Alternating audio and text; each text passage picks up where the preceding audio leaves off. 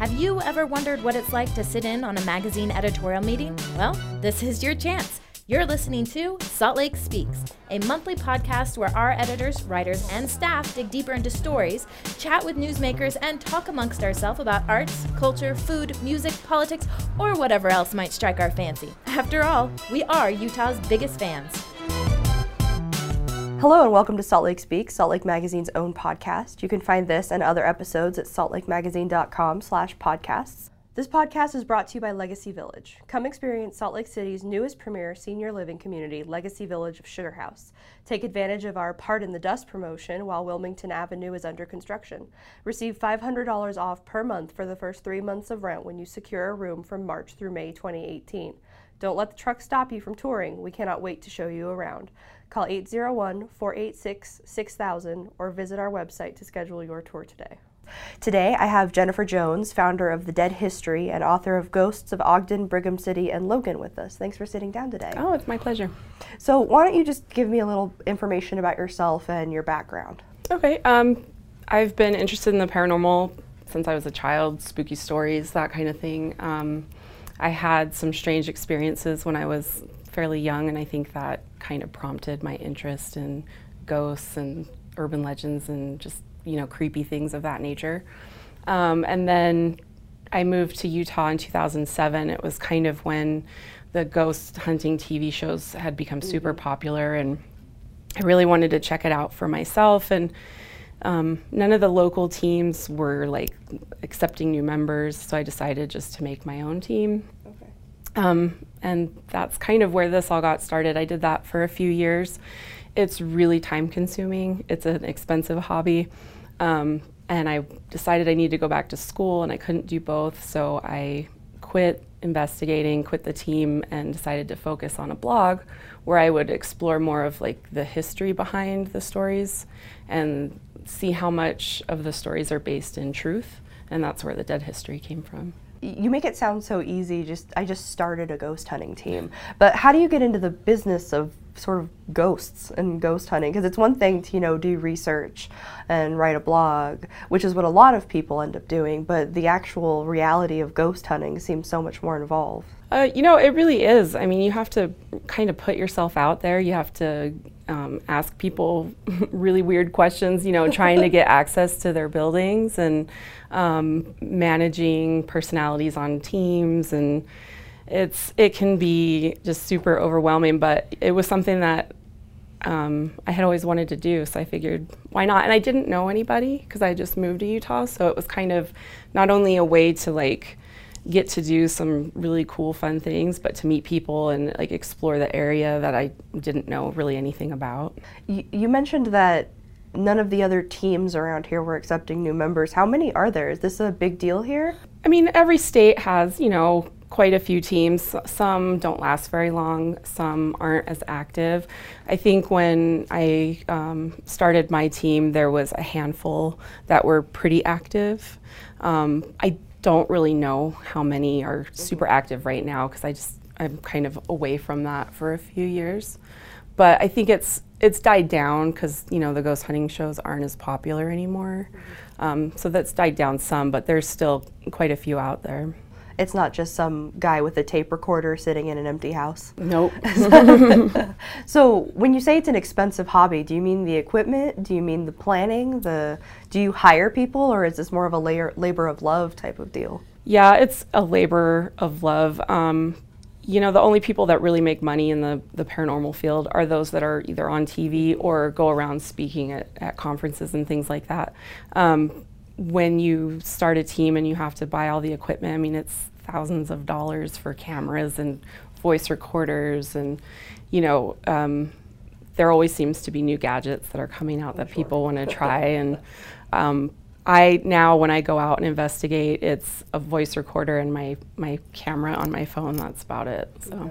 When you go out and because you mentioned the ghost hunting shows, I love ghost hunting shows. Um, but the reason why I love ghost hunting shows, I think, is different from most people. Where I like to watch the people, um, the actual hunters, be sort of over the top because that's really who you're watching it for. Like Ghost Adventures, my friends and I call it Brost Adventures because they're like three of the dudiest dude bros um, hunting for ghosts, and it's really interesting. But is there any reality to sort of like the drama that you see on those shows? Because it seems like the reality, at least to me, of ghost hunting is really boring most of like 90% of the time. Oh, for sure. And I think that's why like the TV shows are so over the top because if it was realistic to how an actual legitimate investigation is, like people there'd be nothing for them to watch because you know, we would go out and you'd sit in a room in the dark with no sound for hours, or, you know, you'd walk around to different places. But um, sometimes an entire investigation would be like that. There'd be nothing. Other times, you know, it could be fairly active and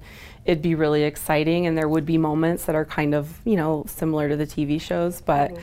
the drama on those shows is i think like super hyped up so what would a normal ghost hunting investigation be like for your team or the team that you started we would do location like research on the location um, and that's kind of what i had always liked to do and i think that's how it's turned into the dead history but we would research the location see you know what the stories are, what the people are experiencing there. Um, see if we could find any like weird things, events that had happened, and then um, at the on the night of the investigation, we would go in and we would set up our equipment. Um, depending on how big it was, I had a team that was about 10, 10 to 15 people. So if it was a bigger location, we would split up and you know have people in different parts and then kind of rotate. But it's kind of like you you go in and you do some EVP sessions and ask questions and what's an EVP maybe for our listeners an EVP is an electronic voice phenomenon. And so an EVP is when um, you capture something on a voice recorder that you don't hear at the time that it's recorded. So it's always on playback that you would catch something like that. Based on all your research, and you clearly know more than the average person who lives here about sort of the history, the paranormal history of, of the time. You wrote a book about it, obviously. What are some of your favorite ghost stories? Some of my favorite ones in Utah are um, I love Ogden's Union Station. It has just such a crazy history, um, spooky, you know, spookiness wise, and then it also has an amazing, important history to Utah and, and the whole United States because of the the train um, station. All the trains had to pass through the Union Station on their way either to the East Coast or to the West Coast. But it's it's haunted, but it's an amazing. I mean, visually, it's amazing. It's just a really cool building. I also like uh, the old Utah County Jail, which you can't get into anymore due to vandalism, but that place um, is pretty haunted and it's just so creepy to go into because it's like falling apart. What is your definition of pretty haunted? Because I'm only asking because uh, you know when if you ask someone who's like really wary of the paranormal, there's people who are like hauntings aren't real, but then there's people who are super they just they respect it in a way where they want distance. so when you say something's really haunted as someone who was a ghost hunter, what do you mean? It would be a place where if you investigated it, the chances of having something happen are almost guaranteed. So an example for me would be um, the Goldfield Hotel in Nevada which if you watch Ghost Adventures, they that's kind of where they got their start. Um, that place is one of the most haunted places that I've been in personally. Um, and it, it, when I say pretty haunted, it you know you're going to get maybe audio um, things, EVPs there, but then maybe you'll capture something on on video or film, which isn't as common as as getting EVPs. The Union Station, it's kind of hit or miss. So you might go there one time and have really nothing happen. You might go back and you capture a few EVPs or see a shadow figure or something like that. So mm-hmm. some places are just more active than others. What so. kind of ghosts are in Union Station? Because I've been in there a lot. I'm from Ogden, um, and so I'm just I'm curious. The Union Station is known for shadow figures. Um, which I actually, it's in my book, I go into detail with it, but I've actually seen a shadow figure in the Union Station. Um, they're also known for like odd sounds the staff will hear when the building's you know not open to the public. They have a prankster ghost that likes to set off the alarm in the middle of the night. And it's not you know i mean alarm systems they go off on their own but the way it happens there, it's just odd because the poor janitor will go, you know, out in the middle of the night to check it and everything's fine and goes home. And, you know, 10 minutes later it's going off again and it's always like an interior alarm. It's not one of like the the exterior door alarms or something. So I wonder what their janitor turnover is. if that's the case, that sounds awful. Just go there and check. The reason we invited you in uh, is for our current issue, we wrote about Ogden Cemetery's Flo. Could you tell us a little bit about Flo first? Yeah, um, Flo's actually one of my favorites. I'm I'm really like attached to her story. It's it's kind of strange, but um, she was the first urban legend that I researched for the for the blog, and um, it's always been kind of interesting to me to find out why or try to figure out why like a specific person in a cemetery has an urban legend attached to them. Mm-hmm. Um, and hers was you know really specific. Um, she's you have to shine your lights three times on her grave and her ghost comes towards you and there's you know stories that she was killed in a car accident and there's numerous versions of her death but it was intriguing. And so when i started to research what really happened to her it just made her more real and not like just some story that people tell each other to try to like scare them. So um, she was just a 15 year old girl that from everything I've found, had a pretty normal life, and she actually died from the Spanish flu in 1918. So I'm not quite sure how the legends started, mm-hmm. but they're just so much like they, it seems like they grow every year. With the flashing your lights three times on her stone, where does that come from? I don't know. I've read things that most urban legends have like some type of ritual um, attached to them that you have to do a certain way in order to like spark the event. so like Emo's grave in the Salt Lake Cemetery, you're supposed to like walk around his grave and chant emo, emo, emo, and so you'll notice like most urban legends have some something like that that you're supposed mm-hmm. to do in order to see it. So. Does it come from anything? Or you mentioned she people think she was killed in a car accident, and then you tell us she died of the flu. Right. That's kind of interesting. The only thing that I could kind of piece together as to why she might have this car accident attached to her is her dad was um, one of the first auto mechanics and automobile racers in the state of Utah. And so you figure 1918, cars were kind of a new thing, um, and he was well known in Ogden uh, for that. So I don't know if somehow, you know, her dad's profession got attached to her, or I don't know. Have you found Flo? Did you? Was that one of your hunting excursions? Did you go? I have not. I have not seen Flo. I do have a good friend that swears um, when she was in high school that she saw Flo's ghost in the cemetery. I. Um, I'm kind of a, a, rule stickler, so I don't like to go into the cemetery at night because I don't really want to get arrested. But yeah, um, that would be a good reason yeah. to avoid it. Plus, you know, there's weird things that happen in cemeteries in the night, so how does Flo show up? So let's say you and I are in a car, we drive up to the stone, I flash my brights three times. What happens? Um, the legend says that a green mist will rise up from her grave and take the shape of a girl and float towards your car. That's horrifying.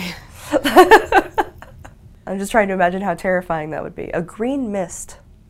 That's so odd. And you figure if, let's say, you were to do this and you were parked there, if her ghost was coming towards you, you would either have to drive through it or you'd have to back all the way out of the cemetery, which would be really difficult in the dark. So I'm not quite sure how that would happen. Do people do this often? Like, do, do you have any idea if, you know, teenagers go there and do this fairly frequently? Do, are police looking out for Flo hunters or? I do know that the police like to keep an eye on that cemetery and, and there's been times where I've been in that cemetery like close to dusk or whatever and there's usually a cop somewhere in there. Um, they also have a gas station for like the city vehicles right there so I think Smart. that's probably part of it. But I, you know, I get a lot of comments on my blog that people have either seen her or tried to see her, or, so I'm sure they're still doing it because you have such a um, storied history with the paranormal, it seems like, do you get frightened by these kinds of experiences? No, I, I love it actually. Okay. You know, so I guess I'm, I'm just trying to decide how to word the next question. So I'm going to use the word cool. What's the coolest experience I guess you've ever had personally while ghost hunting? Oh, the coolest I've had. A, there's a couple. The coolest one for sure though would be at the Goldfield Hotel. Um, we had gone there, it was me and a friend of mine and uh, three other people. and we were the only ones in the building. They don't do, I think they're starting to do tours there now, but this was a few years ago and it was pretty much closed to everybody, so it wasn't an easy place to get access to. And we were down in the basement and we had been um, doing EVP sessions and things like that. And we decided to come back up to the main floor. And when we got there, we had set all of like our bags and stuff down in the lobby because the doors were all locked. So we didn't have to worry about anyone coming in and messing with our things. Um, so we were going up the basement stairs and we were like halfway up and we could hear what sounded like a party going on. Like there was people laughing, there was people kind of shouting. Like it was just really there were people up in that room and to get to the basement you had to go through what had been the banquet room. So it was like this wide open um, tile floored room.